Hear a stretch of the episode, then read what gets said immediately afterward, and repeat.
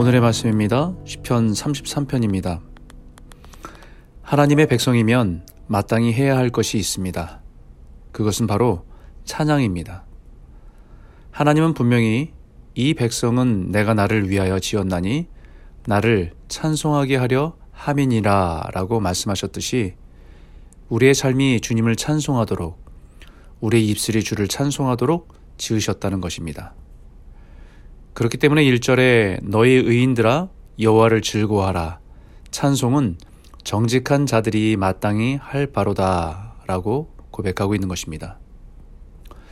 어제 말씀드린 대로 의인들아라고 말씀한 말씀. 죄가 없어서 의인이 아니라 허물과 죄가 있지만 그 허물과 죄를 하나님의 사랑으로 가려진 사람들이 의인입니다.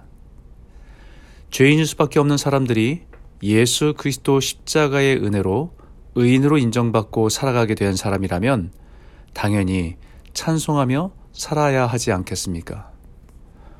누군가 죽을 병으로 인해서 사형 선고를 받은 사람이 누군가의 희생을 통해서 생명을 얻게 되었다고 한다면 그 사람의 희생과 사랑을 자랑하지 않겠습니까? 그것이 찬송입니다. 어떤 사람은 수금으로, 어떤 사람은 악기로, 어떤 사람은 삶으로 그분을 나타내고 증거하고 자랑한다면 그것이 찬송입니다. 우리가 살아가면서 하나님을 찬송할 이유 첫 번째는 세상을 바라만 보아도 모든 만물을 보면서 하나님의 영광을 찬송하는 것입니다. 그래서 다윗은 여호와 우리 주여 주의 이름이 온 땅이 어찌 그리 아름다운지요 주의 영광이 하늘을 덮었나이다 라고 고백하고 찬송할 수 있었던 것입니다. 뿐만 아니라 우리가 하나님을 찬송할 두 번째 이유는 하나님께서 역사를 주관하시기 때문입니다. 역사의 순간순간을 살아갈 때는 어둡고 고통스러운 시간들이 많이 있었지만, 그러나 모든 역사를 뒤돌아보면 세상에 강한 모든 권력과 힘은 사라지고 오직 하나님의 계획과 뜻이 이루어지고 있음을 인해서 찬송할 수밖에 없다는 것입니다. 이 믿음이 있어서 핍박과 고난 속에서도 찬송할 수 있었던 것입니다. 우리 믿음의 선조들이 죽음의 위협 앞에서도 굴하지 않고 찬송하면서 죽음을 맞이할 수 있었던 것입니다. 그 중에서 우리가 가장 중요한 찬송할 세 번째 이유는 하나님께서 우리를 살피시고 구하시고 돌보시기 때문입니다.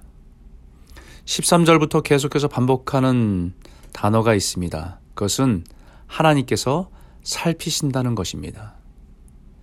13절에도 여호와께서 하늘에서 굽어보사 모든 인생을 살피시며 14절에도 세상 모든 거민들을 굽어 살피시는도다.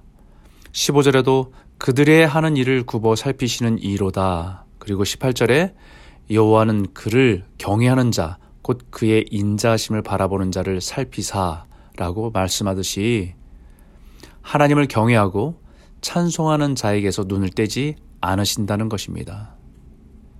왜냐하면 19절과 20절에 그들의 영혼을 사망에서 건지시며 그들이 굶주릴 때에 그들을 살리시는도다. 우리 영혼이 여호와를 바라며 그는 우리의 도움과 방패시로다. 우리는 사망의 권세에서 건지시고 살리시려고 우리를 모든 위험으로부터 지키시고 보호하시려고 하나님은 하나님의 백성을 향해서는 팔을 걷어붙이시고 달려나오셔서 우리를 위기에서 건져주신다는 것입니다. 우리의 필요를 채워주신다는 것입니다. 우리의 인생을 보호하신다는 것입니다. 그것을 아는 사람이 부를 수 있는 것이 찬송입니다. 그것을 경험한 사람이 부를 수 있는 것이 찬송입니다. 구원의 기쁨과 즐거움을 아는 사람이 부를 수 있는 것이 하나님께서 기뻐하시는 찬송입니다. 저와 여러분의 삶에 날마다 입술의 찬송과 삶으로 드리는 찬송이 가득하기를 주의 이름으로 축원합니다. 오늘도 주님께서는 저와 여러분의 삶을 하늘에서 내려다보시고 살피시고 눈동자같이 지키시는 은혜가 있기를 주의 이름으로 축원합니다.